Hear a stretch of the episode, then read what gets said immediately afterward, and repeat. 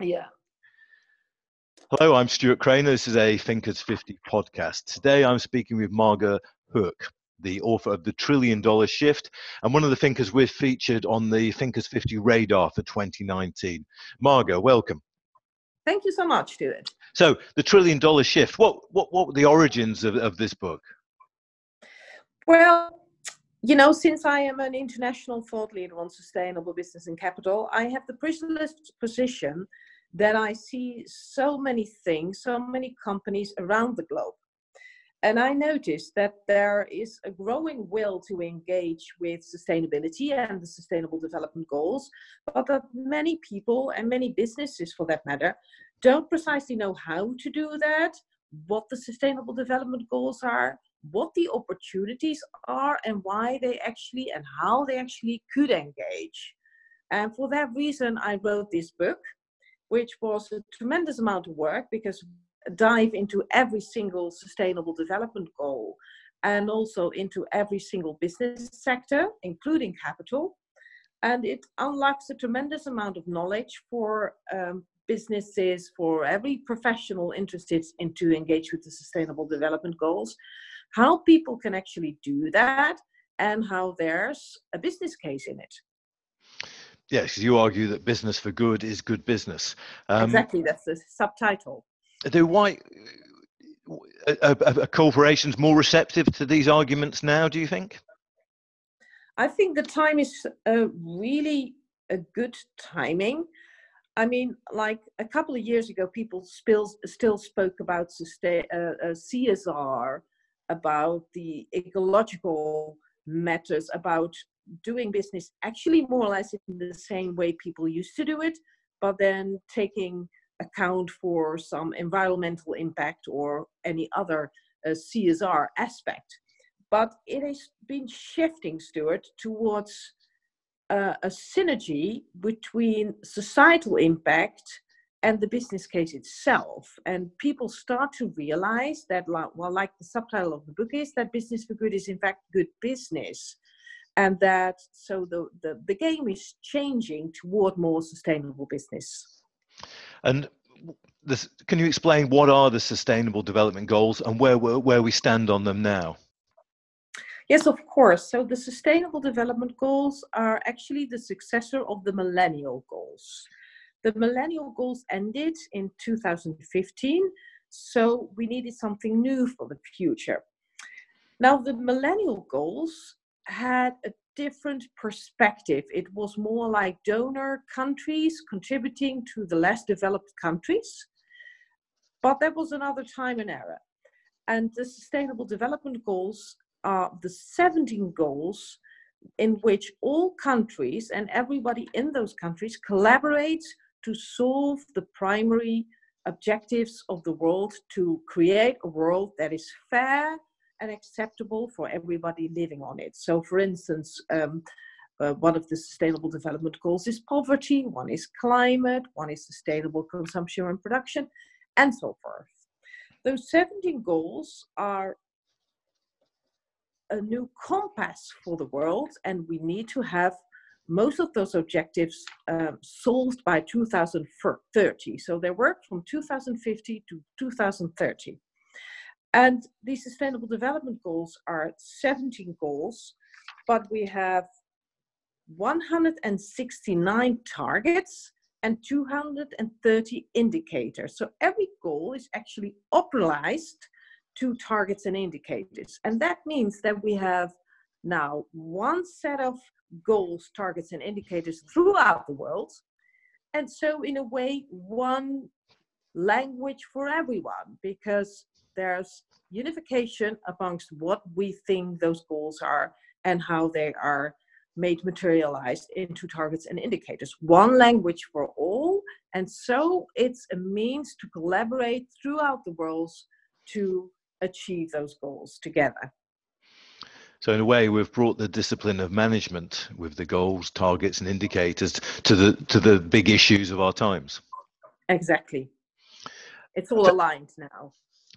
And do, and do you think the the alignment is working? Are we are we making genuine progress?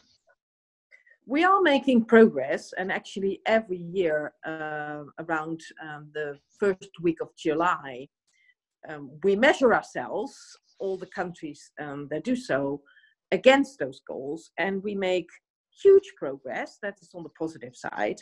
On the other hand, we don't make enough progress. You know, it's difficult to get things moving and to really make as much progress as is needed. So actually, the G- 20 countries need to step out up to it more because they are responsible for a big part of the world.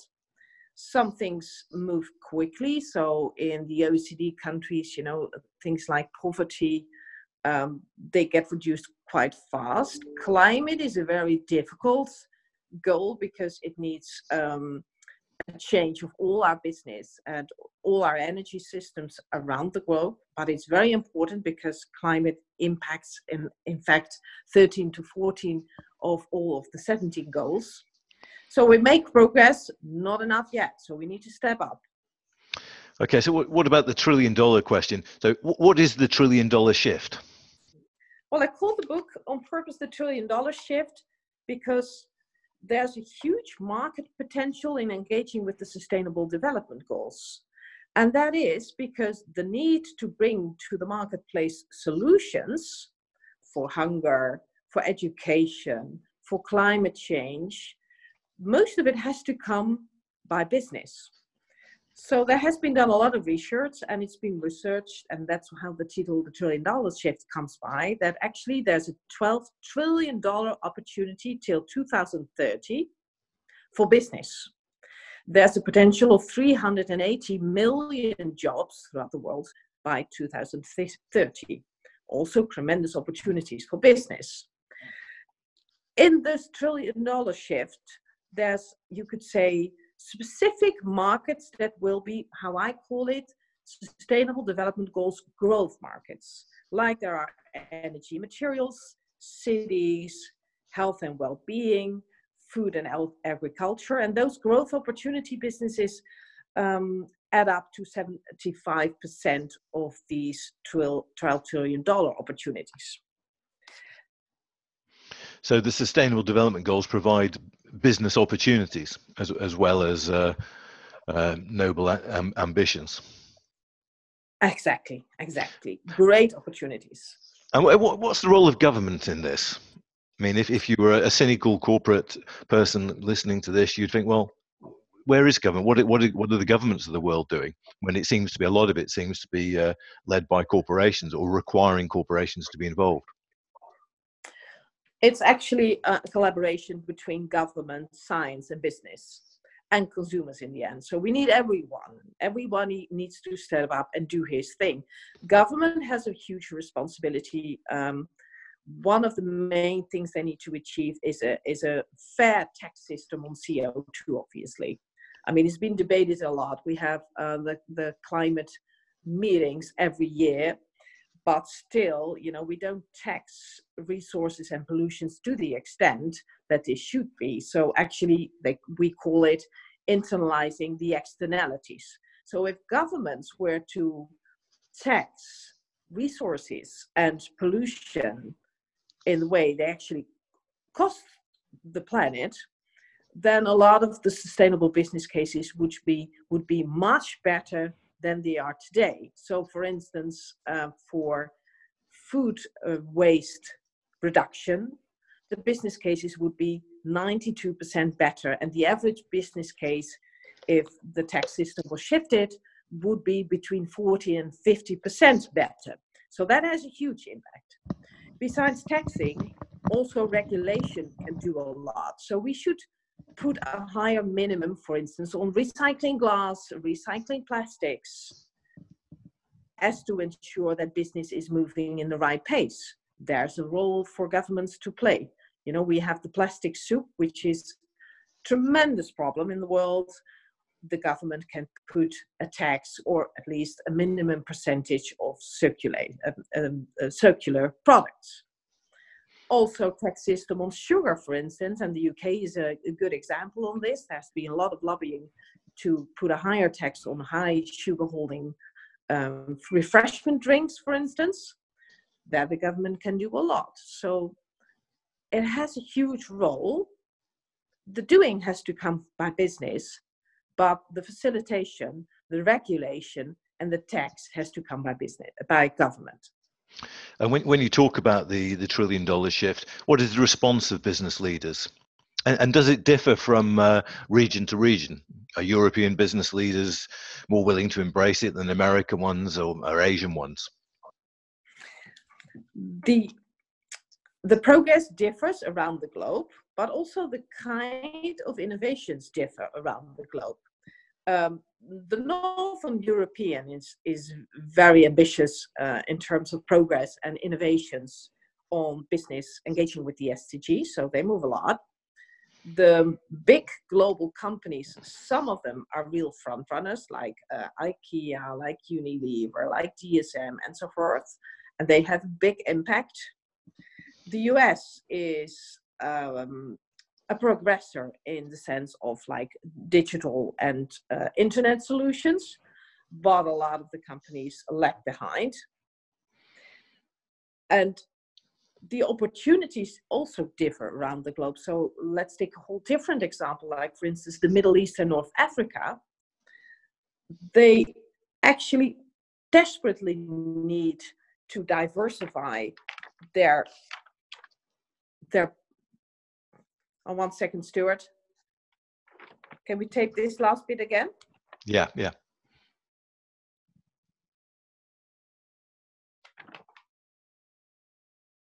Yeah?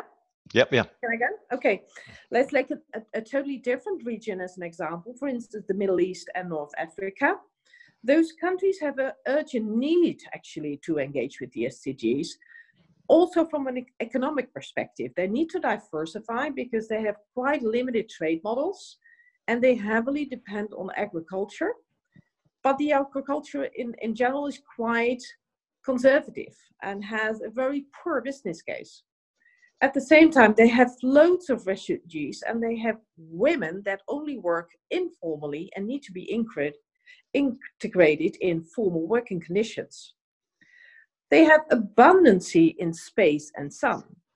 And that leads to a lot of new opportunities they could engage in to get their economy boosted, to get their societal problems addressed, and to make a total lift for the region. But that way of thinking is uh, quite new, and people need to shift their minds to look at society's objectives as not only a need to, but a can do in terms of business development and to have a positive impact on the economy. And are you optimistic? I mean, I always think that this this sort of subject matter, it's it's so so daunting. Uh, that I could I can feel a kind of veil of pessimism as as I think about it, and the capacity for us to solve such huge issues. So, do you feel optimistic that we're heading in the right direction and that companies are embracing these issues in in positive ways to seize the opportunity? Well, I'm an entrepreneur, and an entrepreneur, uh, per definition, is positive. Otherwise, you're not an entrepreneur. So uh, you'll get that from me.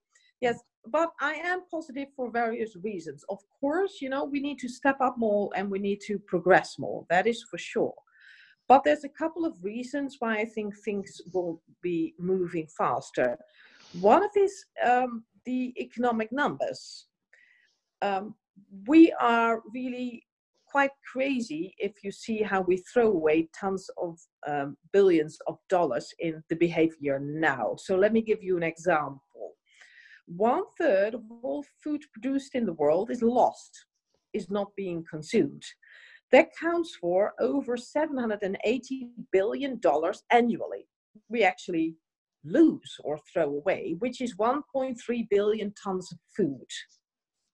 On the other hand, if we do things differently, we only need 80 billion to feed everyone on Earth. So what we waste is a much bigger number than what we need to actually feed all. So we just need to change things around. If we do that, we cut back on the emission problem. So for instance, realize that producing food accounts for 8% of all emissions on the globe. So on the one hand, there's a huge problem, but on the other hand, there's a few big buttons to turn to solve it at the same time. And business can play a major role in that. Yeah, yeah. The uh, so I mean, daunting statistics and uh, incredible potential to change things for the best. Um, so, where, where does your research go next? Sorry, what, what, what were you saying, Stuart? So, so where, where, where, does your research go next? I mean, the trillion dollar shift uh, is is out, uh, but people with books tend tend to be thinking about the next book auto- automatically. So, where, where where does your research go now?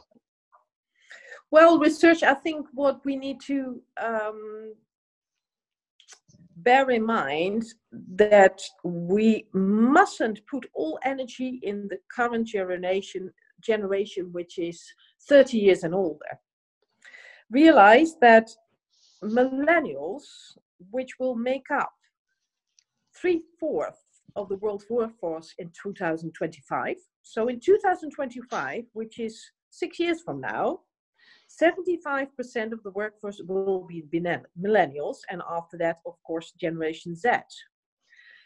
Now, realize that 88% of millennials, which has been recently researched, wants only to work for a purpose driven company. A purpose driven company is a company that, yes, wants to have a good business case, but wants to engage with societal challenges at the same time. 88% of millennials. Consumers by now already, 63% will prefer to buy things from a company with a purpose. And that number will go up. So in a couple of years, we'll see a big shift just because the new generation is setting in.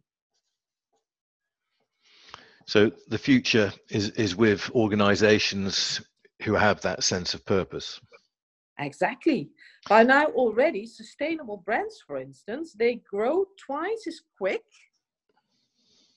as non sustainable. And to give you a nice example, a recent example, Alan Jope, the new CEO of Unilever, he says, I'm only going to buy new brands that are sustainable brands because of both reasons. Because I want to be a moral company and at the same time, just because of economics, because those brands grow twice as quick.